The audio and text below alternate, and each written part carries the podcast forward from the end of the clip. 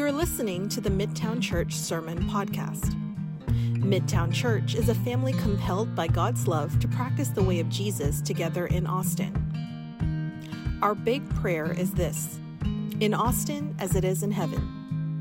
Learn more at midtownaustin.org. Hey, good morning. If you can find your seats, that would be awesome. I am so glad you're here this morning. It would be a terrible thing to be standing up here alone.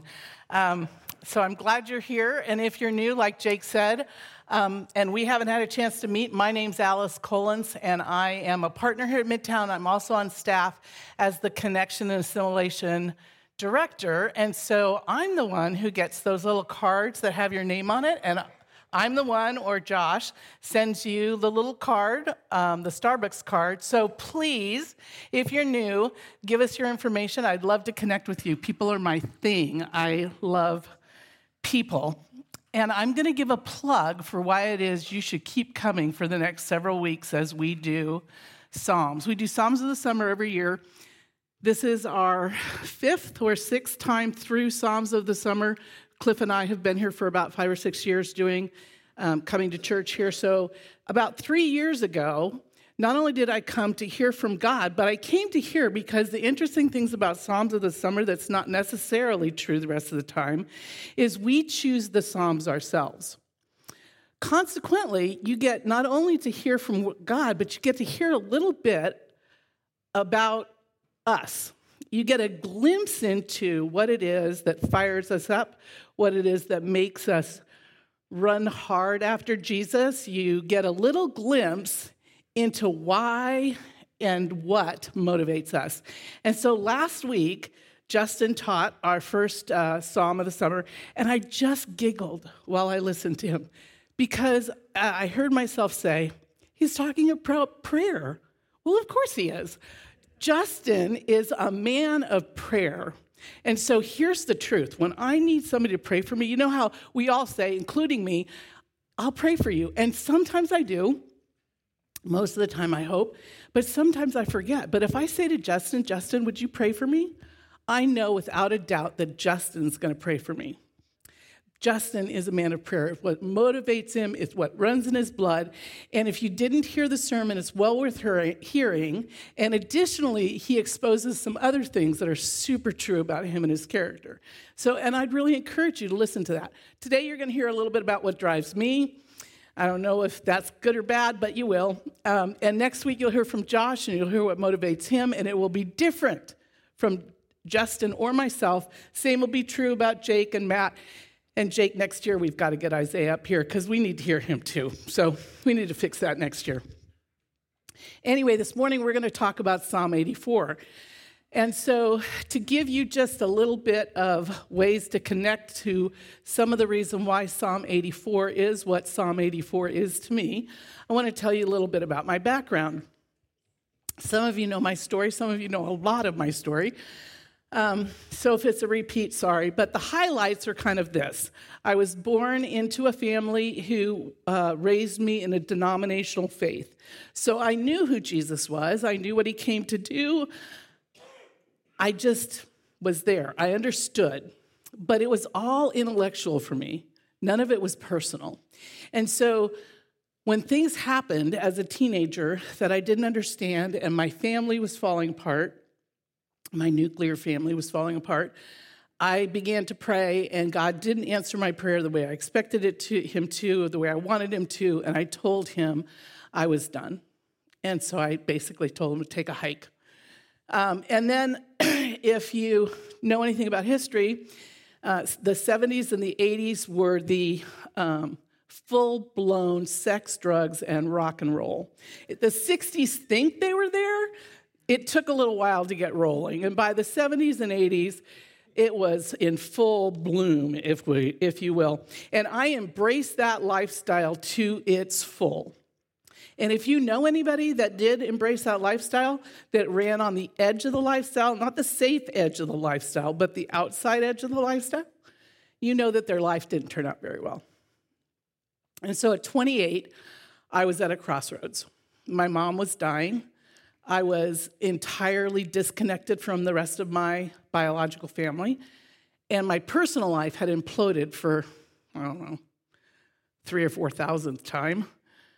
Um, the only thing that managed to stay intact was my professional life, thank God, because in walked a colleague who encouraged me to go to church, which I thought was a really bad idea. But he, he was kind and he was, and his wife was lovely, and they had me over for dinner a few times, and they kept encouraging me to come. And they finally committed that they would go to churches all over town until they found me a church that I felt welcome at um, because I already knew that there was a lot of really bad blood under my bridge, lots of dirty, nasty water. And so I didn't really think that anybody'd accept me or that I'd belong. So they took me to this church, and I'll never forget. I've told this story a million times, but I will never forget the preacher that was teaching that morning was teaching out of the Gospel of John, chapter 14, verse 6, where Jesus says, I am the way, the truth, and the life. No one goes to the Father except through me. Now I was 28 years old. I was enlightened. I was educated. Like I knew better than that. Come on. What about what about the guy that's in Africa someplace who's never heard the name of Jesus or someplace in the in the mountains in China? Like what about that guy? And so being who I am, I walked up to the pastor and I told him. I thought he was in terribly narrow minded. And he was a great guy, so great, so kind, so generous. And he just sat and listened to me talk. And when I was done, he looked at me and he said, You know, I think God's talking to you. And so I think what would probably be important here is not the guy in China that hasn't heard the name of Jesus, but I think what's important is that you find out what God is trying to say to you. There is nothing left for me to fight with, right? What do you say to that? So I turned around and walked away. Little did I know that very quickly behind the scenes, I had already made a reputation for myself. And um, they began to talk about how to help me, what would be best to help me. And so they um, they kind of turned me over to this elder and his wife. And like, I wish some of you were old enough to remember Ozzie and Harriet or Donna Reed or like, is there a is there a show that you could that represents this beautiful family with three or four kids? Mom and dad love each other. Mom thinks dad's awesome. Dad treats, treats mom with respect. I don't think there are any of those tv shows anymore but there were when i was a kid. And this was that family.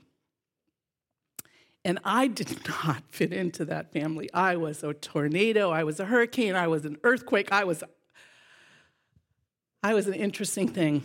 But they took me in, they loved me, and we would have dinner. I was single, so they'd feed me, so I'd go. And they would feed me and they would talk about Jesus and they would talk about the word.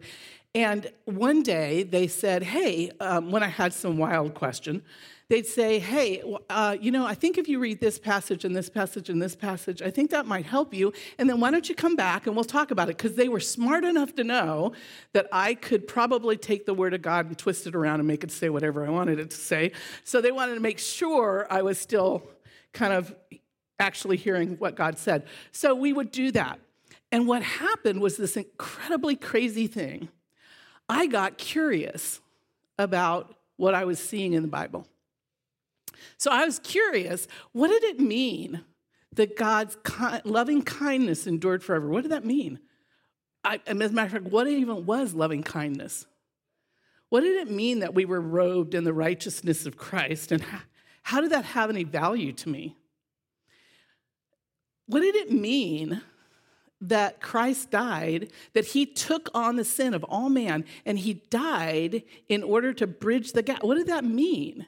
And here's the thing that I found out if there is something that God wants us to know and understand, everything that we need to know is in his word. It's just a matter of digging it out. And so, by this point in time, I had realized sex, drugs, and rock and roll was not where God wanted me spending my time. So I found myself with this lots of time. And as I was talking to somebody this morning about, we didn't have the internet. I know it's hard to believe there was ever a time before the internet, but there was. Nor did we have Netflix or 50 channels on TV. We had the three broadcast channels, and on Saturday morning, unless you wanted to watch cartoons, there's nothing to do. So I sat down with the Bible and with I, I, worked and i made a lot of money at that time so i bought all the books concordances interlinears inter, interlinears word study books lexicons concordances and i would spread those books out on my kitchen table and i would just delve into the word. I'm not necessarily recommending you do it my way. I did it by words um, which gave me disjointed things but i learned eventually how to study passages but I learned about this God, and you know what happened? I fell in love with this God who already loved me. And I drank deeply, deeply of him. And so we're going to look at Psalm 84 today.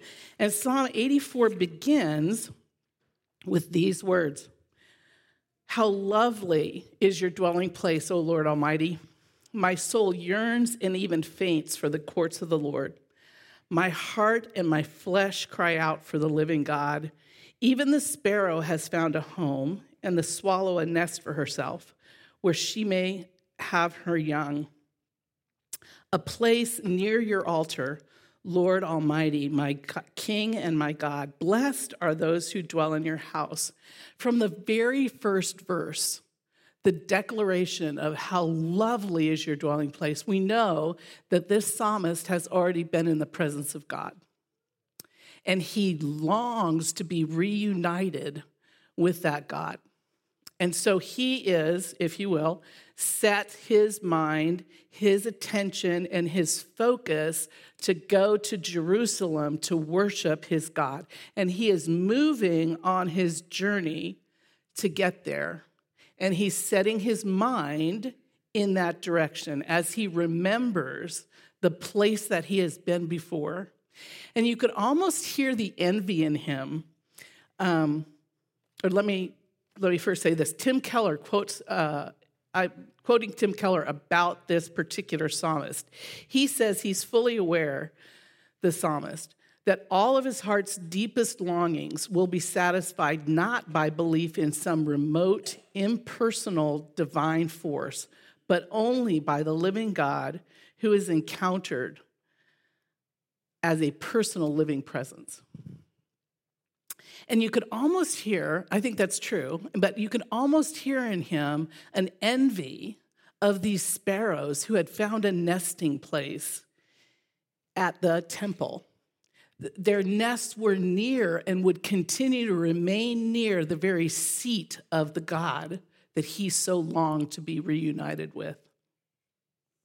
And I just think that that should remind me, it did remind me of Matthew 10. Remember when Jesus says, not, Are not two sparrows worth more than a penny? Yet not one of them falls to the ground without your Father's care. And then he says, So don't worry. You are worth more than many sparrows. We have great value to this God. The sparrows have their nest near the king's throne, and our psalmist so desires to get back there. And the psalmist's value to our God is so much greater. And you know, I think that when my mind is set on God and I am moving in his direction and I'm doing the things that he wants me to do, like life should be easy, right? No trouble. Everything should be fine. But the second thing the psalmist shows us is that um, there's strength in living in God's presence. And so he goes on to say, Blessed are those whose strength is in you, whose heart whose hearts are set on pilgrimage. As they pass through the valley of Baca, they, they make it a place of springs. The autumn rains also cover it with pools. They go from strength to strength till each appears before the God of Zion. Hear my prayer, Lord Almighty. Listen to me, O God of Jacob. Look on your shield, O God. Look with favor on your, anoint, on your anointed. he reminds himself that his journey, um, that the strength in his journey comes from keeping his eyes fully fixed on God. Another translation of that um, heart set on pilgrimage is that your heart is the highway to Zion. So as you get on a highway, like, right, if I get out on 35 and I start heading north, my car, anyway, maybe not my heart, but it is going to Dallas. That's where it's headed. And that's what he's saying. His heart is on the highway to get to God. And I have found that in that path, good things and bad things sometimes happen. He goes on to say, as they pass through the valley of Baca, Baca is the place of weeping or dryness. And he says, as they pass, not if you happen to get into a valley, not if by some terrible turn of events or if you make a wrong turn. He just says, as they pass. So the reality is, we are going to pass through valleys of weeping and dryness. That's just the truth. And as I look back over my life, I could give you 10 or 15 of them, but I don't have time. Somebody would yell at me if I told you that many stories. But the good news about that, those valleys, is that the reality is that we do move from strength to strength. And the reason I can say that with absolute certainty is because those 10 valleys that I could tell you about right now, and there's probably 20 more of those, I'm not in them anymore. And I would swear to you that there were times in those valleys I could not move. My face was in the dirt, and there was nothing that I could do. And so the strength that came, the pools that were provided, the rain that gave me life came from only one place. I've experienced it, I've lived it, and most of you have too. I just lived a lot more. I just had many more of those valleys. And they go from strength to strength until they see their God. And so, so here's the other part of that. Though I am not in a valley today, I am also not standing face to face with my God. So the chances are pretty high that I'm going to get another valley. Maybe a big one, maybe a little one, maybe a bump in the road, but I can count on the fact that I will go from strength to strength because of what God does for me. And then the psalmist does this really interesting thing. He says, Hear my prayer, O God Almighty. That could actually be translated as the God of angel armies, the commander of the legion of heaven. Like, that's a kind of lofty position. That is, I don't see that as approaching the personal God that I know. But he wants us to see that the God we're talking about is not some little God, it's the God of angel armies. It's the one who commands the armies of heaven. And then he brings it down a little bit smaller and he refers to God as the God of Jacob, the God of his forefather. God made a promise to Abraham that has been passed down, and he is in that line of promise. And then he goes even further to ask the God in a more personal way, his God in a more personal way, to look on him with favor. He's boldly going to God asking for help. Reminds me of um, Paul talking about the fact that we have confidence to boldly approach the throne of grace. Um, that's an amazing thing that this God of angel armies would do that for us. This is a description of people whose hearts are really set, right? They're walking in that direction their heart is the highway to God Himself. They are moving in that direction. And the psalmist moves on to talk about the fulfillment of living in God's presence. He says, Better is one day in your courts than a thousand elsewhere. I'd rather be the doorkeeper in the house of my God than dwell in the tents of wicked. For the Lord God is a sun and a shield. The Lord bestows, bestows favor and honor. No good thing does he withhold from those who walk is blameless. Lord Almighty, blessed is the one who trusts in you. Better is one day in his courts. For me, of course it is. Of course it is. I, I truly feel with Paul, I can say, absent from the body is present with the Lord and way better. But God doesn't have me there right now, so I'm here. But I long for that day when I see Jesus face to face and I am finally like him because I'm so not like him today. More like him today than I was 40 years ago, but I am not like him the way I want to be like him. And there will be a day, an appointed time, when I will see him face to face and I will be like him. And that day is exciting to me. And the psalmist is saying to be in his presence, to be in the presence of the one that he loves, is amazing. Because remember the story I started with about sex, drugs, rock and roll, and the mess that was underneath my bridge? It reminded me of Deuteronomy 13:10 that says, In a desert land he found him, in a barren and howling waste. He shielded him, he cared for him, and he guarded him as the apple of his eye. That's what God does for us. That's what God did for me. He like I didn't deserve to be picked up out of that mess. I had wrecked my life. I had wrecked the lives of people I had been connected to, and I wrecked the lives of people who didn't even know my name.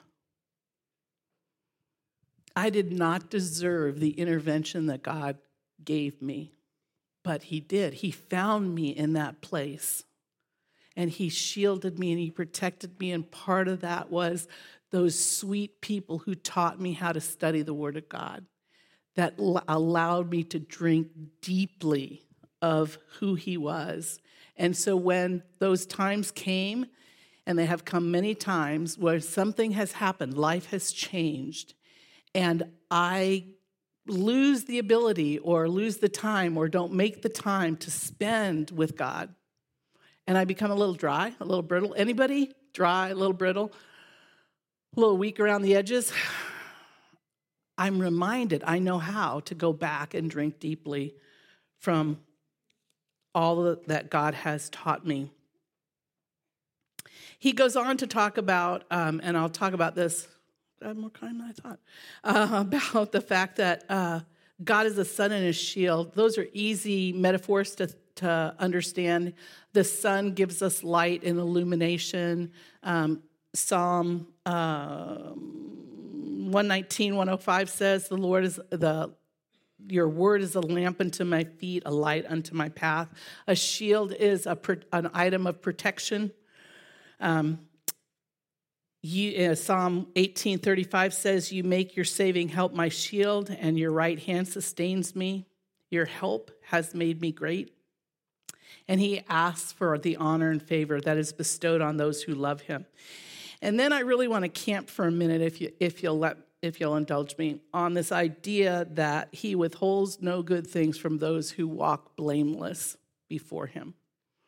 The reason I want to camp here is because my understanding of what it means to walk blameless before God changed my life. I don't walk blameless. I don't. And if I were to stand up here and tell you I walk blameless, there are at least two people sitting in this room that would call me a liar because they live with me and they've lived with me for a long time. And were it not for them, there are other people in this room who also know me that would maybe not say you're a liar because they're nicer, but they would use some adjective that would indicate that I was not telling the truth, or at least I'm not entirely telling the truth. I, in and of myself, do not walk blameless. I sin. I do things wrong. I hurt people both knowingly and not knowingly. I don't walk blameless. But here's the thing that is transformational I do walk blameless before God. And how the heck did that happen? Well, let me tell you. If you take a look at 2 Corinthians 2, um, 5:21 it says that God made him meaning Jesus who had no sin to be sin for us that we might become the righteousness of God. Jesus dying in our place, the one who was sinless, who took on our sin and was crucified to pay the price for my sin, the exchange in that was he got my sin and I got his righteousness. That was the trade. Crazy trade, but I have been clothed in his righteousness. Were that enough? Romans 3:22 says, the, this righteousness is given through faith in Jesus to all who believe. So it's not it, like I didn't get it special. Like nobody got it special. We got it because we placed our faith in Jesus. And we didn't get it because we learned how to study the Bible and we learned all the right things. We got it the moment we placed our faith in Jesus. We were clothed in his righteousness. We began to walk blameless before the Lord because Jesus had taken all that sin. Paul says of himself in Philippians 3 9, and being found in him, meaning Jesus, not having a righteousness of my own that comes from the law, but that which is through faith in Christ, the righteousness that comes from God on the basis of faith and faith alone. And how else could the psalmist possibly have ended this psalm except to say, Blessed is the one who trusts in you? How could you possibly say anything else? I trust in the fact that I walk blamelessly before the Lord and he withholds no good thing from me. And I'll tell you one other story. Um, when I was young in the faith, so I was probably, I don't know, see, 28, four years, maybe four years as a Christian. Um, these same sweet, fabulous elder and his wife um, were still loving on me. And by this time, I had gotten some Bible knowledge. And so I was at this place, somebody taught on God withholds no good thing. And so I decided that I was going to have a conversation. Because you know what? It says in Genesis, I was single, by the way. You know what it says in Genesis? It says that it is not good for man to be alone. That's what it says. And so I went and I told them, Look, it's not good for man to be alone. I'm without a husband. Therefore, God's withholding a good thing for me. Now, I laughed today because it was such a bad thing. It would have been terrible for some poor guy to be stuck with me as a wife at that point in time. It may still be a bad thing for some poor man to be stuck with me as a wife, but it was really, it was a really bad thing. And so, one of the things that happened in that, that was the turning point for me of deciding was I going to believe the truth, which the truth says God withholds no good thing from me. And it doesn't just say it there, it says it other places too. So, was I going to believe the truth or was I going to look at my circumstances and judge my judge the truth based on my circumstances? And I had a choice. I had a choice. And so I began to choose based on, they were so kind, they probably could have said, pity the poor man who married you at that point. Um, but they didn't. They were too kind for that. But, um, but, that, but I can look back with 2020 hindsight 37 years ago to that time and say that was really a good gift to me was for me not to be married but i didn't see that then and there are loads of those things in my life that I thought, that's not a good thing, Lord. And sometimes I've had the blessing of hindsight to go, oh, wow, really good thing. Like there were a couple guys I wanted to marry, and I thought, really good thing that I didn't. Anyway, I would just say that sometimes we have to make a choice on what we believe. Are we going to believe the truth or are we going to believe our circumstances? And so as I as I end this and I and I want to call you to some kind of action because I think that that always is what God wants. There are somebody some of you in this room who don't really know Jesus. Like when you think about better is one day in his courts, you're thinking, yeah, maybe. But, but I'm like having fun. And I would tell you that when I was embracing the lifestyle that I embraced when I was in my uh, 20s, I was having fun. Like I enjoyed my life, it was great. Now, the fact that I was uh, causing wreckage and damage everywhere I went, like I didn't see that. I was just having, a, I was just having fun. Um, And I wouldn't have said necessarily. I mean, I could probably would have said, like, I don't know, like, are we going to be up there with harps and, like, sorry, Isaiah. It's probably a great worship service, really. But, like, is it going to be like that? Like, are, are we just going to stand around um, singing? Like, that doesn't sound very enticing to me. Um, it still doesn't actually, so I think there would be more to heaven than that. Um, or is it, or uh, do you, but knowing God, sorry, knowing God the way I know God today, I swear to you, I would rather be in his presence than anywhere in the world. I would rather see him face to face than do anything in the world. And you know what? I have a, a three year old grandson, and he is the most, if you haven't seen him, you got to see him. He's the cutest thing you've ever seen in the world. Now, I know I'm his grandmother, so I'm supposed to feel that way, but it's really the truth. He's adorable. And as adorable as he is, as much as I love him and my two daughters and my husband and lots of y'all, I'd rather be in Jesus' presence. I'm sorry. I just love him. I just love him. But maybe you're not there. Maybe you don't know that. And if you're not, that's okay. Like we're like I wasn't there either. We're all on a journey. We're all on a journey. And so I would just challenge you like if you don't think it would be better to be with him than anyplace else, then ask him. Would you show yourself to me? Would you make yourself known to me? And at the uh, end, when the worship team comes back up, uh, Jake will be in the back, and I know he'd love to talk to you about that. Or if you have any other concerns, he'd love to pray with you, I'm sure. Some of you may be in the valley of Baca. Been there? So many times. And you feel like you're taking one step forward and then you're flat on your face again and all you're doing is eating dirt. I've had dirt in my mouth so many times, I couldn't, I just couldn't even consider how I was going to keep moving. And yet, remember I said there were at least 10 that I could tell you right off the top of my head? I'm not in any of those valleys anymore. So what happened? Someplace along the line, I was moving from strength to strength. It was never mine. Like, like I just want to testify, I swear to you, it was never mine. Because those valleys for me were not easy. But I kept going and I got out of them, and I may get into another one, but I know that I know that I know that I know that God will provide the pools and the strength that I need to keep moving forward. Or maybe, maybe you're living at large. And this is the best time of life.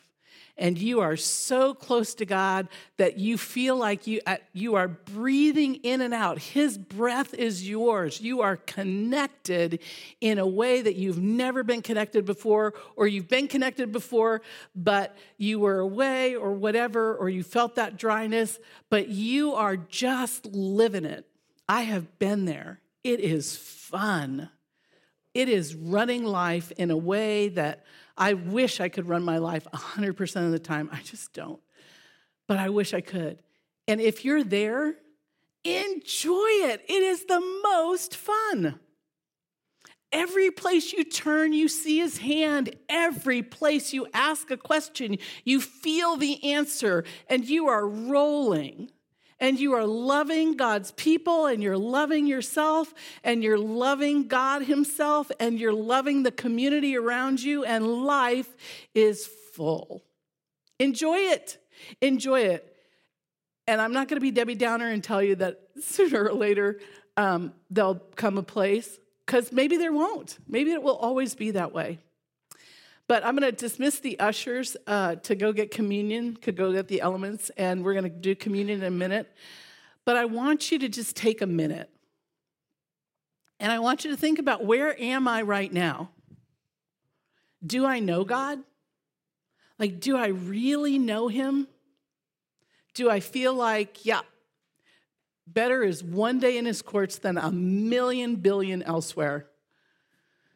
Are you in the valley? Are you eating dirt right now? Is it hard?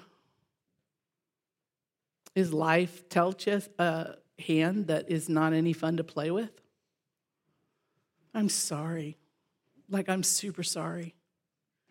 But I want you to ask Him to give you what you need. And then I want you to pay attention because I promise you, He will meet your need. Like I have watched Him do that for me over and over and over again. And I promise you, He will meet your need. And if you are living large and loving life and God and you are rocking and rolling, enjoy it. It is the best of life. It's the best.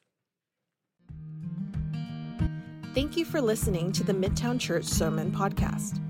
We invite you to practice the way of Jesus in Austin with us because as we become more like Jesus, Austin will become more like heaven.